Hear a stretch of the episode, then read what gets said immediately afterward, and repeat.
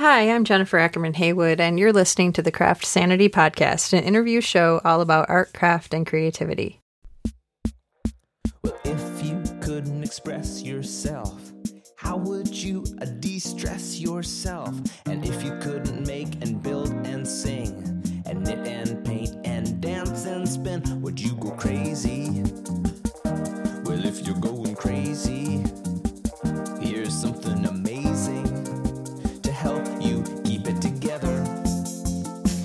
two, th- craft sanity, craft sanity. Art and craft creativity. Interviews with people who make. They are here to help keep you sane. Craft sanity, craft sanity. Craft sanity. Hello, and welcome to episode 222. On this show, I'm going to be featuring a conversation with Dayna Walton, a 21 year old Grand Rapids artist who I met a while back, and I've been kind of watching her art develop through social media, and also I've seen her at many shows here around the Grand Rapids area. I got an opportunity recently to hang out with Dayna while she was printing the gallery where she works called Lions and Rabbits. Dayna is just wrapping up her education uh, at Kendall College of Art and Design. And her story is really interesting in the sense that she is a very accomplished artist already and she hasn't even finished school. She's been able to sell her work successfully around town locally and also online. She has quite a robust following on social media as well. I think this story is of particular interest because the cost of education is going up and up and up and art students often are faced with that daunting reality of graduating and then it's like okay if you're not working for a publishing house or a company or uh, you're the in-house artist somewhere it's really up to you to kind of hustle and make it all work and make a living.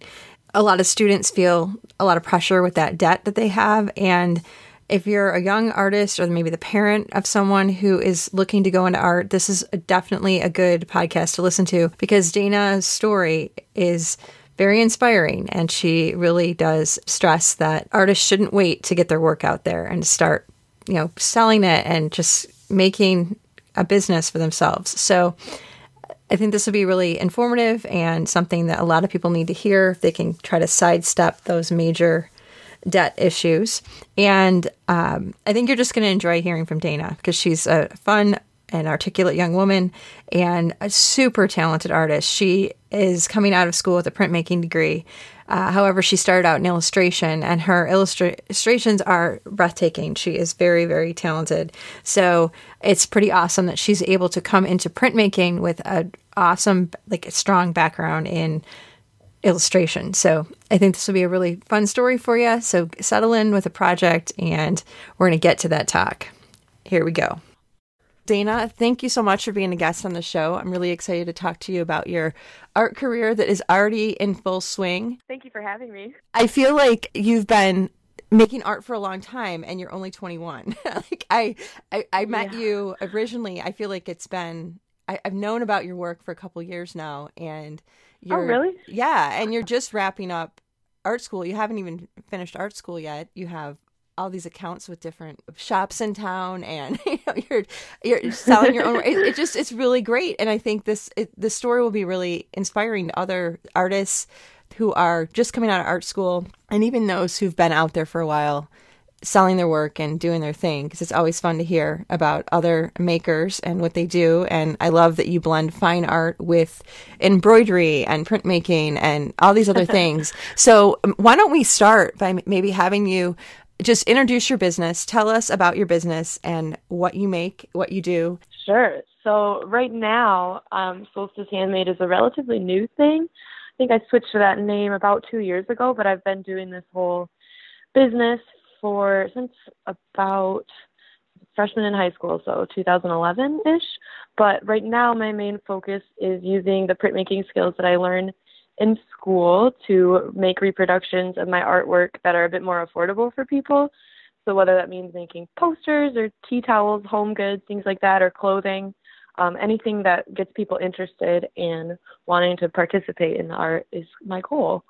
and if you can tell people where, where you go to school I go to Kendall College of Art and Design in Grand Rapids, and I'm just about to finish up here at, in the beginning of May with a printmaking degree. So that's been a fun ride. I started in illustration too, so my background is in drawing and kind of an analytical side to things. I had a focus in natural science illustration, which I feel like you can probably guess just looking at my subject matter, a lot of plants and animals and things that make me excited. Oh yeah, I mean that is a very strong presence in your work. so it sound it looks like you're really blending. While your major did your major change from illustration to printmaking? Yeah, only this summer too. But I got to a point about two years ago um, when I changed my name. Really, it kind of just fell right in line with that. Just ended up being what I was doing. Like I learned a bit more about printmaking, and suddenly that's all I was motivated to do. But I still felt like my drawings were illustrations, and then the printmaking came afterwards, and that's what I was doing with it. So it was really hard for me to make that distinction and it really just came down to what was more practical and what would I learn more from for my last year, um, more than caring what the name on a degree says. Right. Well, it also looks like you have the illustration part well in hand. I mean, your illustration work is fantastic. It really is Oh, just stunning you. work that you're able to do. And so, just for those who haven't seen your work yet and they're listening to this, I mean, we'll obviously refer them to the website so they can see everything. But can you describe what you're really drawn to draw? So I really love kind of showcasing different species of plants and animals or invertebrates, whatever it is that are something that you might not normally notice, but that doesn't mean that they're rare or hard to find or they're just kind of hiding in plain sight. And I think that people could use a little bit more awareness about them. So sometimes they'll be endangered species, and sometimes they'll just be things like insects that might not be so pretty and might not get the attention that they I think that they deserve. So that's kind of my goal through things. And for a lot of my product based stuff, that's what I focus on. For a lot of the work artwork that I do for myself, like not really intending to sell, it takes more of a metaphorical form. Like I use the same plants and animals but to represent different relationships in my life and that's been what I'm focusing on for my printmaking thesis. So that's been fun to kind of explore two sides to the same coin and like how how in depth you can really go with the same subject. But yeah, I focus a lot on drawing analytically, so everything's pretty detailed, and I love focusing on symmetry and all that good stuff. And have you always drawn like as a kid? Were you always drawing like insects and and things from the natural world, or is this something recent? that- Yeah. I mean, it kind of went in phases, like like any kid. Uh, there was the horse phase and the the undersea phase, where I just wanted to go to aquariums all the time, and always kind of an obsessive jumping from one thing to the next. But yeah, it was always kind of centered around different different creatures. I had a bird phase that I think I can say I'm still in, but it was pretty hardcore when I was in about eighth grade. Like, as far as mediums that you work with, obviously you work with the printmaking, and do you also paint as well?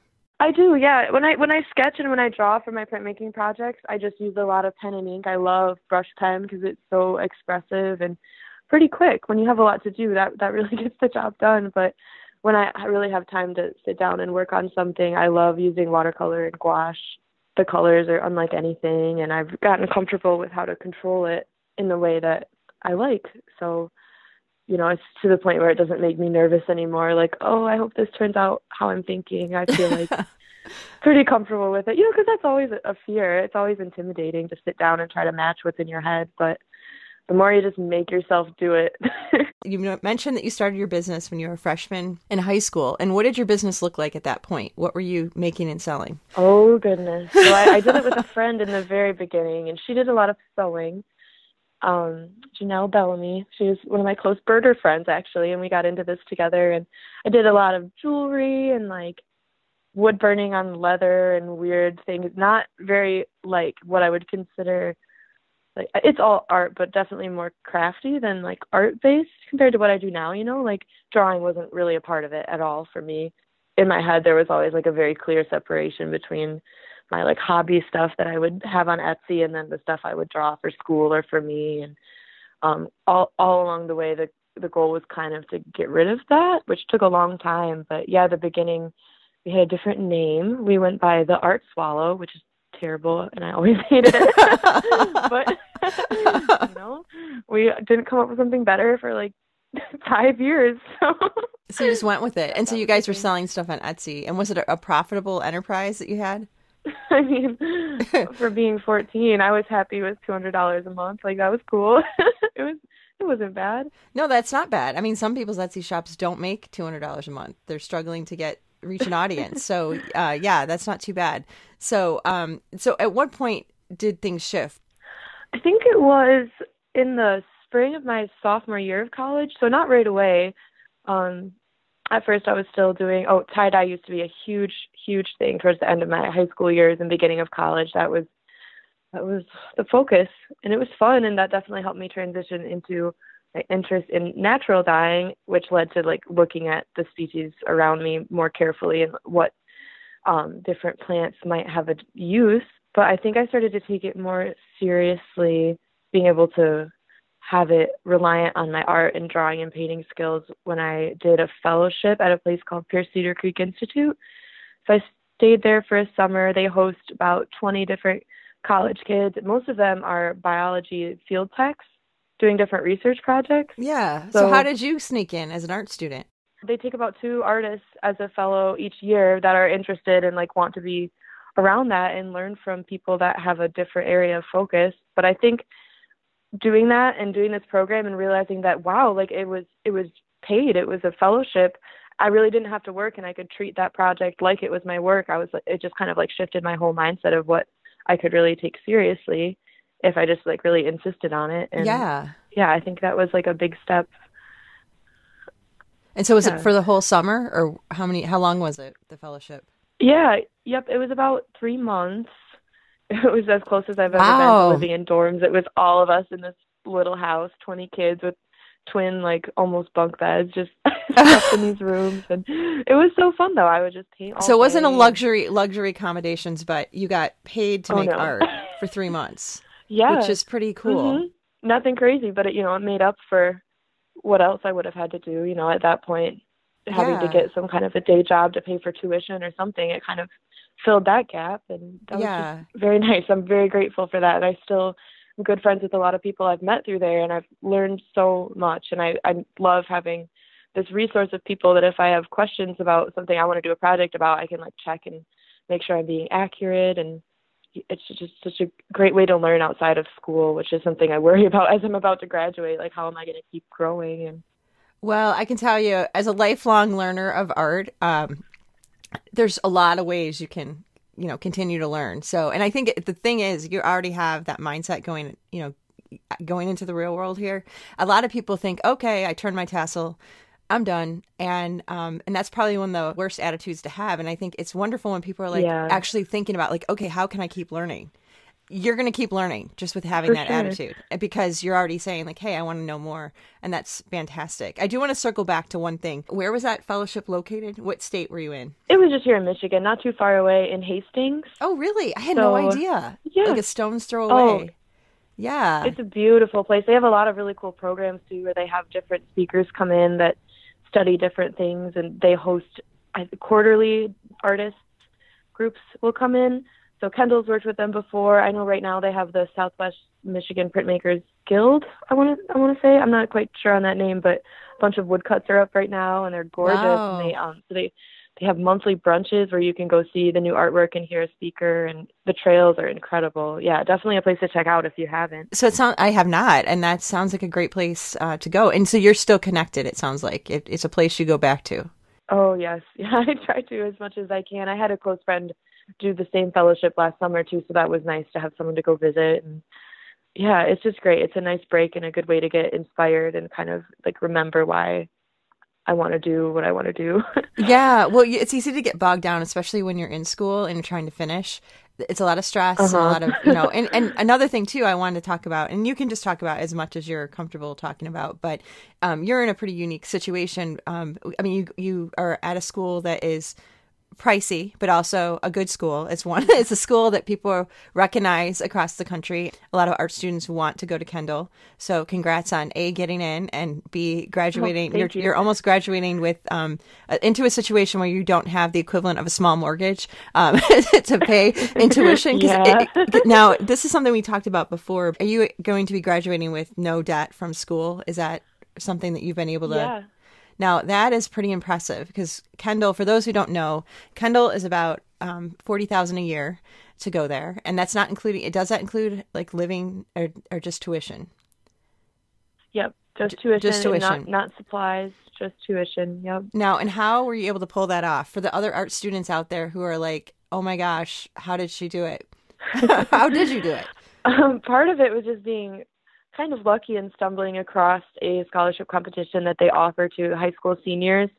So the fact that it's you have to be there in person to bring your work and be there for the reception, so that kind of limits it um, to people within a drivable distance and then people of this specific age range, and you're allowed to enter three different works that are they don't even they don't even have to be recent. I entered one I think that was two or three years old, and ended up getting an award through there that made my tuition about what I would pay at GRCC to go full time. Wow. So that combined with a grade based scholarship through Ferris Ferris State University, which is such a blessing. I'm glad that they teamed up to be able to keep tuition a little bit more affordable.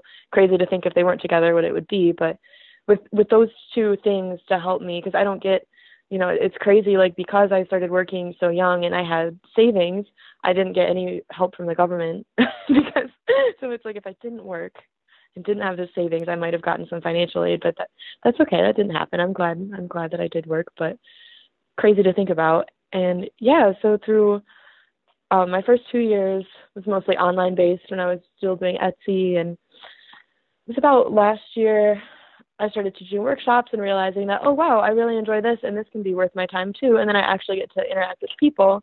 And when I started doing art shows and art markets and different events like that, I just realized that, yeah, my heart really wasn't in the online stuff where I would just sit and sew in my bedroom all the time and always be running back and forth between the post office. And definitely a lot more fulfilling to be able to see where what you're making is going and have conversations with people and yeah, you learn so much more. So I also work at a gallery in town called Lions and Rabbits. That's where I'm able to teach workshops and have gradually transitioned from being an intern there to working working for Hannah, helping out with the programming and curating so that you know i'm only able to do one day a week with my school schedule but it all it all adds up to making it work You're working all the time. It, it seems like on Oh, yeah. on your Oh, artwork. yeah, so it's not it's not like you're just sitting back eating bonbons on the couch while your tuition is paid. Okay. Um, you know, no so it's more it's more like all my friends have this understanding that if i say we're going to hang out it means like we get a bottle of wine and i'm sitting there drawing or sewing while we all talk so there's always I'm some work going cool on. Yeah, but it sounds like you like the work you're doing. So it's not it's it's not a like drudgery, you know. It sounds like it's something Oh, that no. you really enjoy. I know I spent some time with you at Lions and Rabbits last week where you were printing and you seem to I mean be quite happy um doing what you're doing. And that's awesome to see oh that. i love it You know, and I think what helps too is having such a variety of different things that I'm working on. Like, you know, some people will kind of give me a little shit, like, oh, why, why do you do all of this if it stresses you out sometimes? But that's the only thing that makes it bearable being so busy is being able to like jump from different things, you know, give your mind a break. It doesn't feel like quite so monotonous. And Well, and let's so talk really about helps. some of the variety in your work because you we've talked about printmaking. You do a lot of printing. What what are you printing on? And then let's talk also about some of the other work because you do embroidery as well and teach embroidery. And so let's talk about some of the variety of your of your art business. Most of the things that I sell and able to keep them more affordable, I rely on screen printing for that. So that lets me take ink drawings done right on tracing paper and just directly put them, burn them onto a screen, and I can print them on. I do the tea towels, so cotton. I print yardage that I send out to some different people here in town to sew into things, so they can offer a skill that I don't have to give us a product that people will enjoy. I work with 934 Bagworks that makes artist rolls for people to store their pens and brushes in and different bags. We're working on some fanny packs for the summer and Christina from My Lovely Muse sews me headbands and crop tops and we're working on some other fun projects like underwear and working with a guy soon in Marquette to make some hats. My main goal, I I love just making art on paper, but a lot of people can't seem to justify buying that. They're like, "What what do I do with it? What do you mean it's with print?" Like, it's, it's just, it just is what it is. I don't know what you want me to say, but yeah. So working on fabric just lets me um, kind of gives me a broader range of things I can make because I can sit down one day and print a couple yards and have it in made into several different things. And yeah, I guess the limitation of screen printing is that, it, that whatever you're working with has to be flat when you start. so certain things don't work well. So that's why we go straight for the fabric first when I can. And hmm, I'm trying to think what else. I print on cowls that I collaborate with Adventure Textiles to make. She natural dyes cotton flannel and puts leather tabs on it so that I can make, or she makes those into wearable accessories. And that's been a really fun project to kind of the back and forth involved with.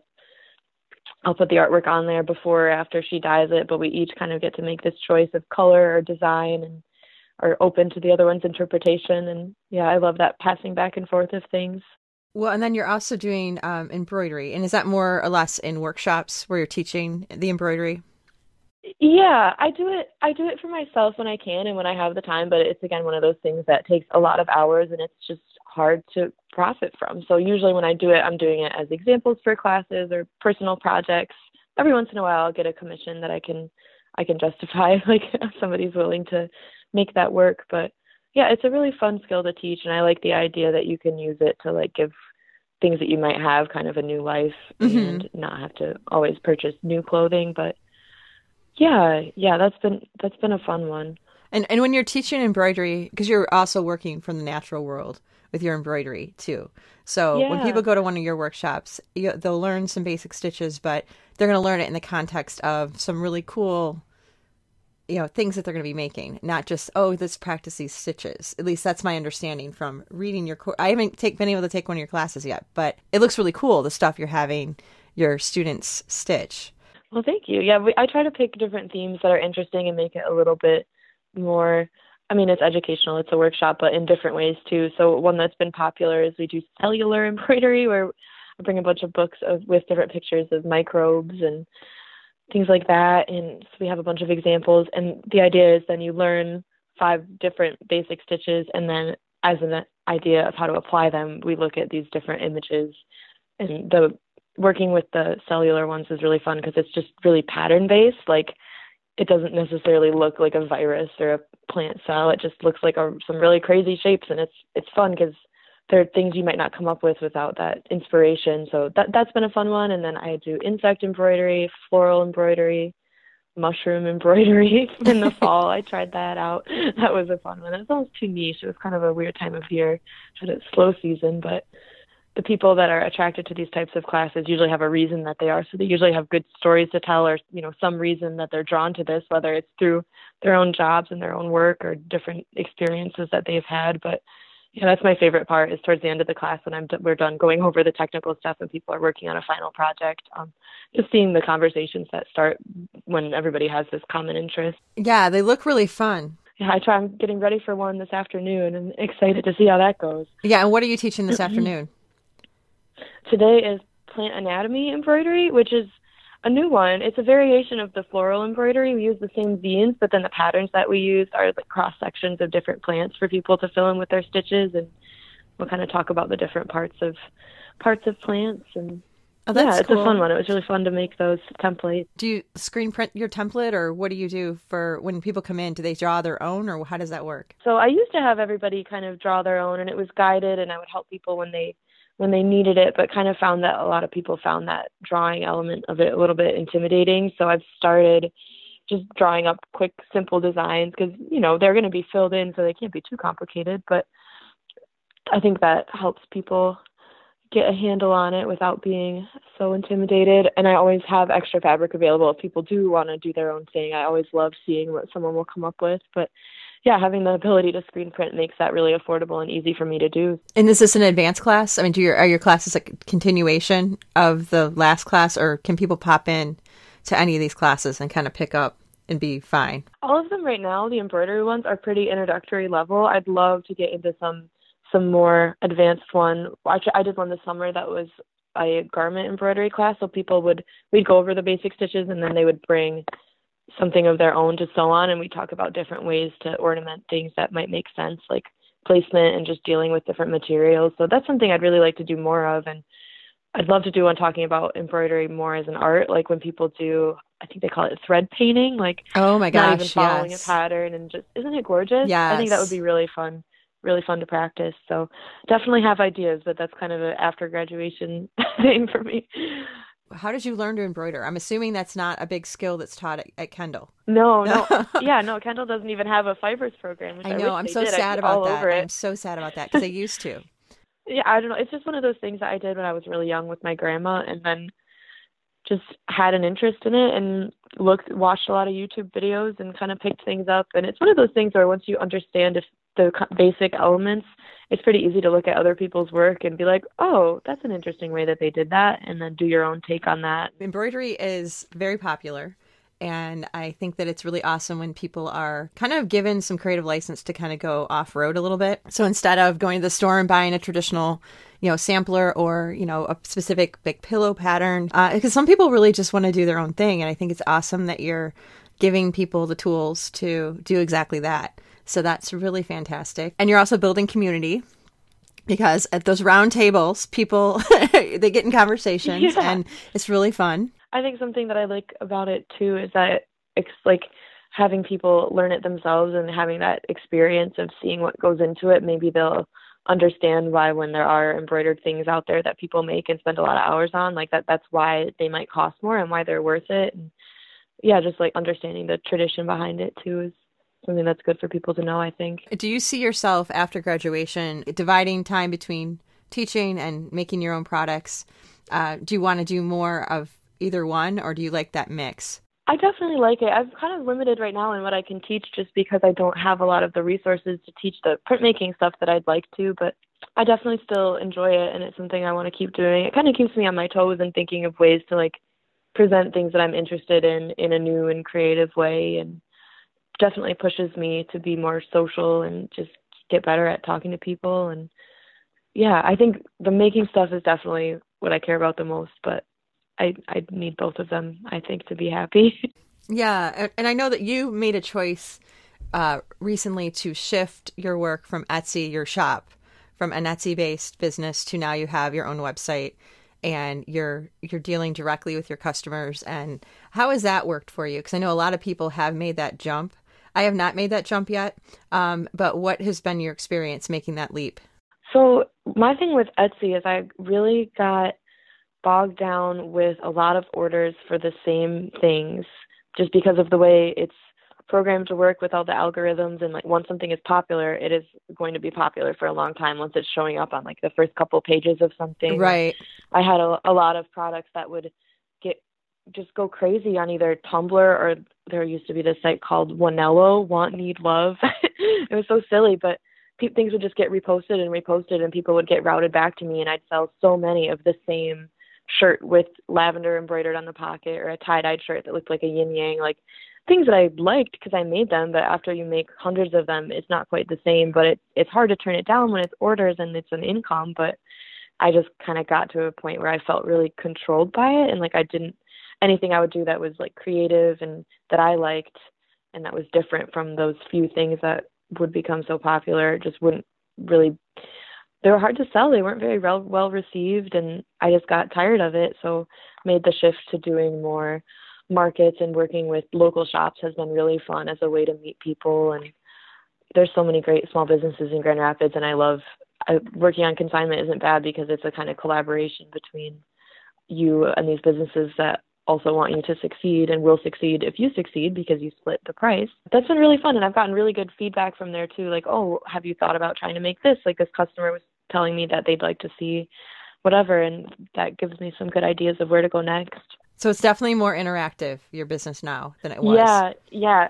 I have a website still, but it's definitely a lot slower, but it makes it easier to keep up with for me and I'm able to offer more unique things because I'm not worried about oh I don't even want to list this if I can't sell 30 of them. Right. I feel more comfortable doing different things and putting like prints online that I might only have one or two of. Was that like scary for you to be like okay I'm kind of turning off this faucet of revenue and now trying to turn yeah. on another one? Um, have you been able to recover as far as your business goes? Like can you still make the same amount of money?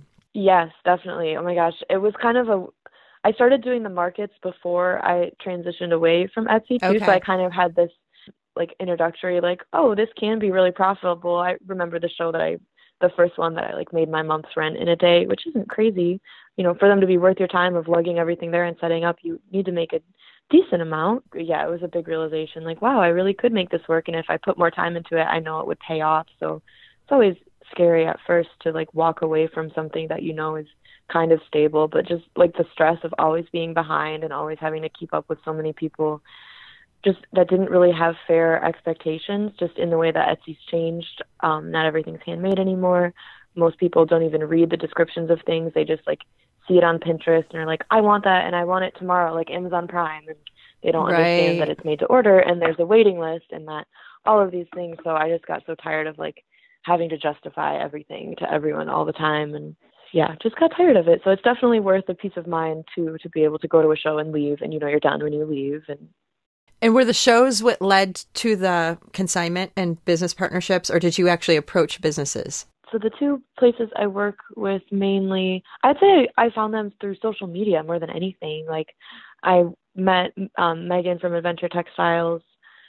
Just I always loved when I was in high school and would come downtown. We would always go to Parliament just because I loved their whole natural vibe and I was interested to see what they would make.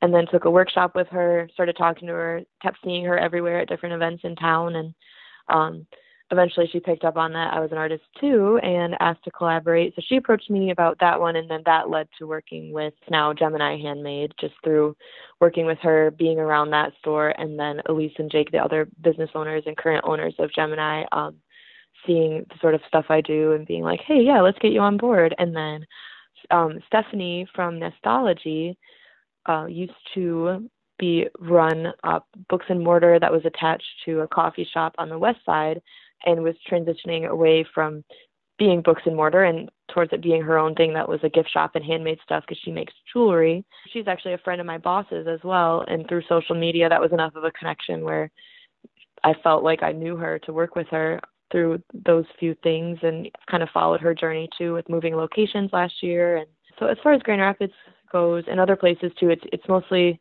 usually social media that draws that connection, I'd say. Yeah, and social media is a huge part of a lot of handmade businesses right now. Uh, What platform do you find works best for you for and your business to help drive sales and make those connections? I think I definitely rely on Instagram just because it's easy and I it's not as intimidating to me, I think because it's based on pictures and I'm not the best with words. so it's easy to just document what I'm working on and put it out there and not think too hard about it and yeah, and that's kind of been what I've used for a long time. So I've had an existing following just that have kind of watched my business change Yeah, and you have a pretty large following. Oh, I think it's like eight eight thousand something. That's awesome. That's awesome. And did that kind of explode recently, or is that something that's been gradually on the upswing It's been years? a gradual thing. I would th- I say like I would say my senior year of high school about when things on Etsy got really like where I was feeling behind all the time. That was kind of all all these other sites that my photos and products would get reposted on led to people that would follow me and I think it's definitely shifted. You know, I've people have unfollowed and new people have jumped on board as I've changed what I have done, but it's stayed around that amount and gradually grown for the past two or three years, I'd say.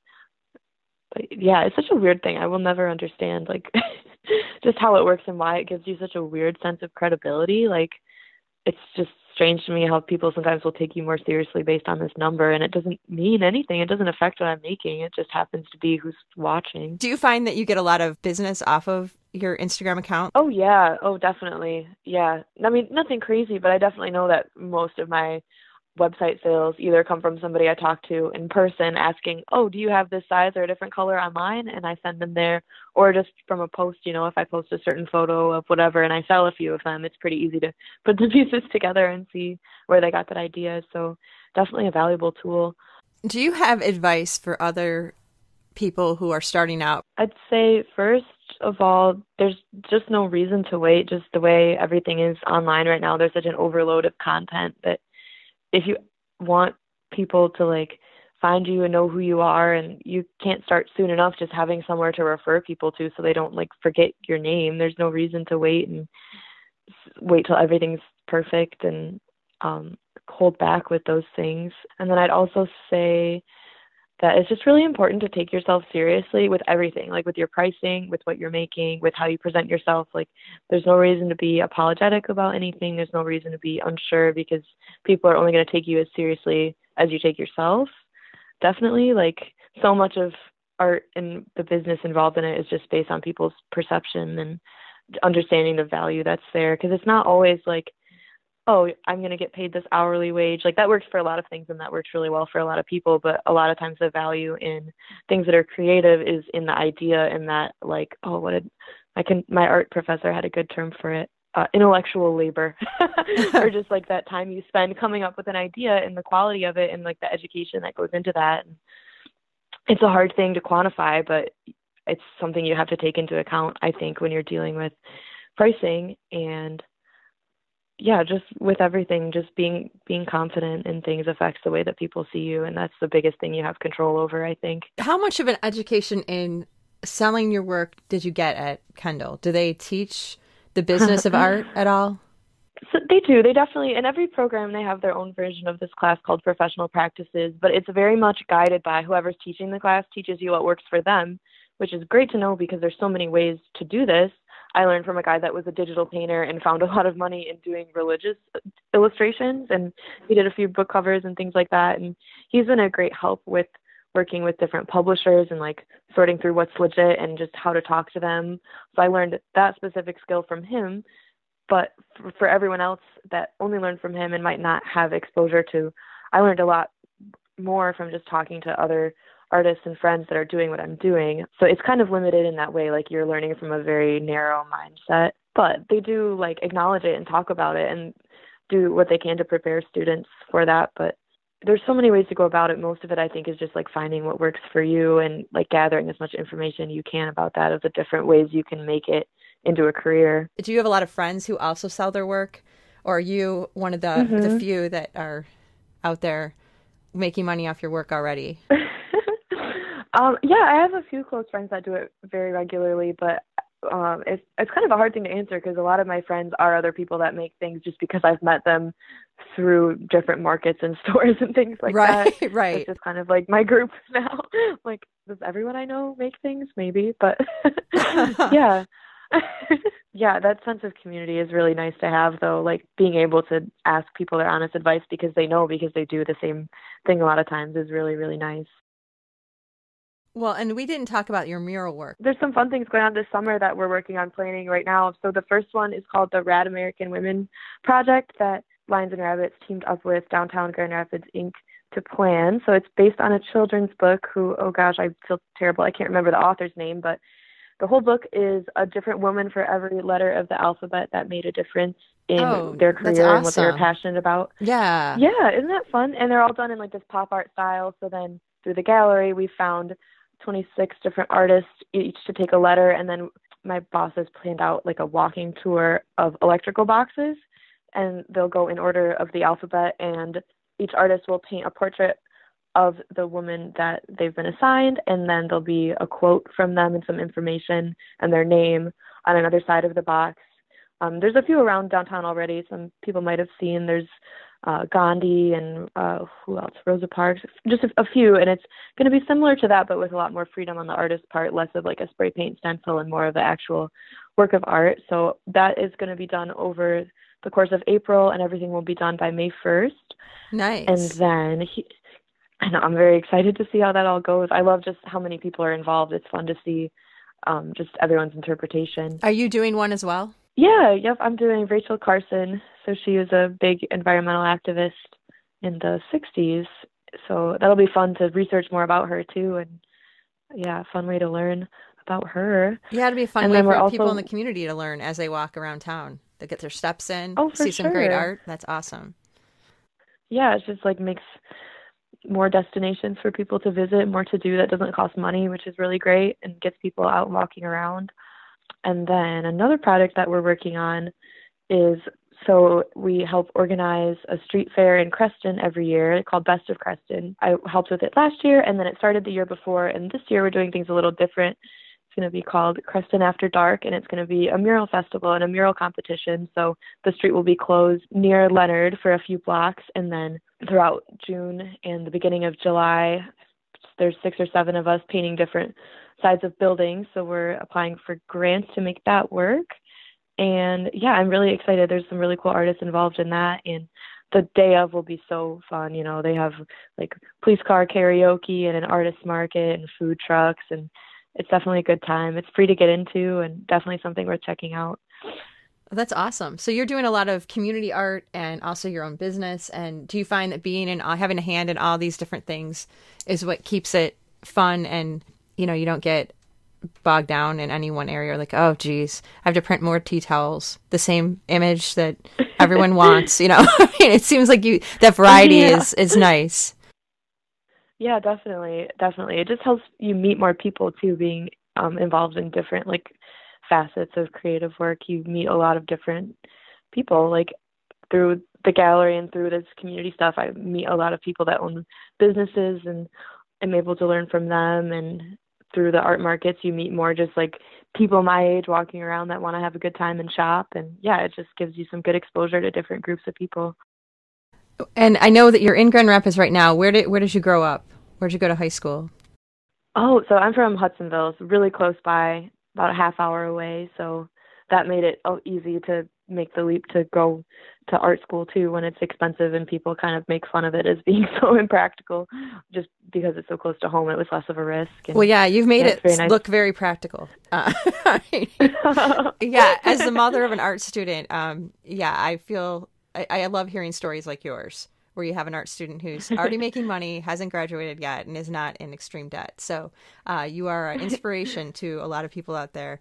Uh, so I, oh. I, don't know if there's anything else you wanted to say because I know you need to go teach a embroidery class, so I don't want to hold you up. But is there anything else that you want people to know before you get on with your day? Yeah. There's just just one, just if anybody would be interested in seeing what I've been working on for my thesis stuff. I've been working on big copper plate etchings that are layered over each other, and those are the more metaphorical ones that like take into account different natural species and compare them to different relationships in my life loosely, but it's just kind of fun. It's a little different than the sorts of things I normally do. But Kendall has a big open house where every all of the graduating students put on an exhibition on the floor of their program. So the whole seven floors of Kendall is filled with what everyone's been working on in all their different mediums. And that is May 7 from 4 to 7.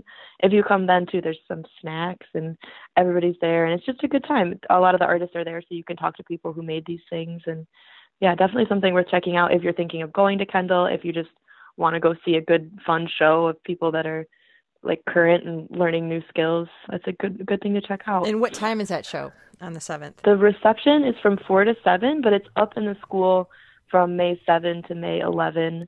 Um, just whenever the school is open, you're able to go in and check it out. And then, if people want to buy your work or see your murals or see any of the stuff that you're doing, uh, if you want to go ahead and say your website address, we'll get that out there.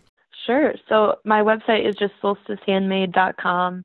Um, there's a lot of different there's portfolio pages to see my work and then a shop to see products and then the best way to keep like up to date with what's going on currently would just be Instagram, which is just Solstice Handmade. I hope you're planning to stick around Grand Rapids area for a little bit. Is that the plan for now, or what do you ultimately want to do in the future? Yeah, that's the plan for right now. I'm kind of looking at there's a school in Asheville called Penland that has a really oh, awesome oh, yeah. print program. Yeah. Yeah, yeah. So and they have a really cool program where you go and called the Core Fellowship program.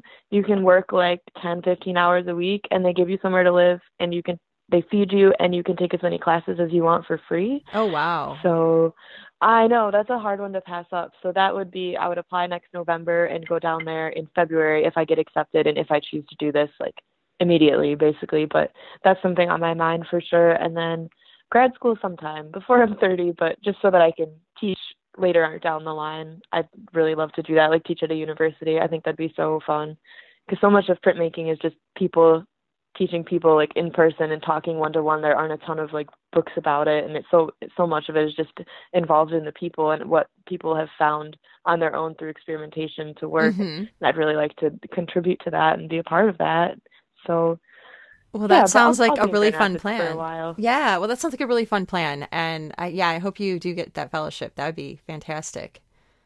Yeah. I hope so too. Thank you. Yeah, well, good yeah, luck. Thank you so much for having me. A special thanks to Dayna for being a guest on the show. I really enjoyed our conversation, and I hope you folks at home did too. It's always great to get some inspiration from people who are out there doing this thing. They're they're out there making a living off their art, and I think this is just really encouraging. You know, don't wait. Get out there and start your online shop now do the work, make those connections, collaborate, doors will open and you'll you'll get some traction. If you want to know more about Dayna, I will put, be posting links over at craftsanity.com for you to click on so you can visit her shop and check out some of her work that you can order online. If you're in the Grand Rapids area, she sells as a number of local places as well, so you'll see her work. She also sells at a lot of um, local uh, markets and markets across the state. So she's all over the place. and you can follow her on social media as well. And I'll put all those links at craftsanity.com for you. And if you'd like to take a class, I'm also posting the links to her workshops. So if you are interested in learning embroidery or screen printing from her, uh, you'll have some opportunities to do that. And for all of you local folks, if you'd like to check out her senior show over at Kendall College of Art and Design, the Fed Galleries, it will be up from May 7th through the 11th.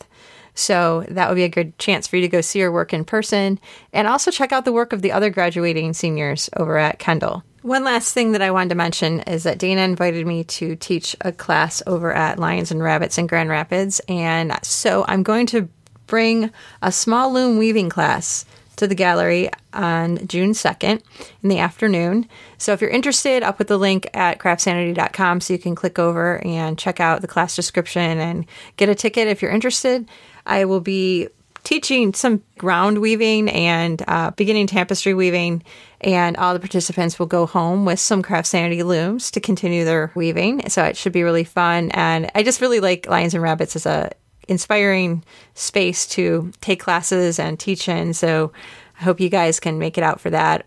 With all that, I think I have gotten to a point where I need to go back down to my studio and print. I'm working on some embroidery samplers that will be in my shop soon, and I'm making another batch that I'm going to be using to teach a finals relaxer session at Grand Rapids Community College, where I teach journalism.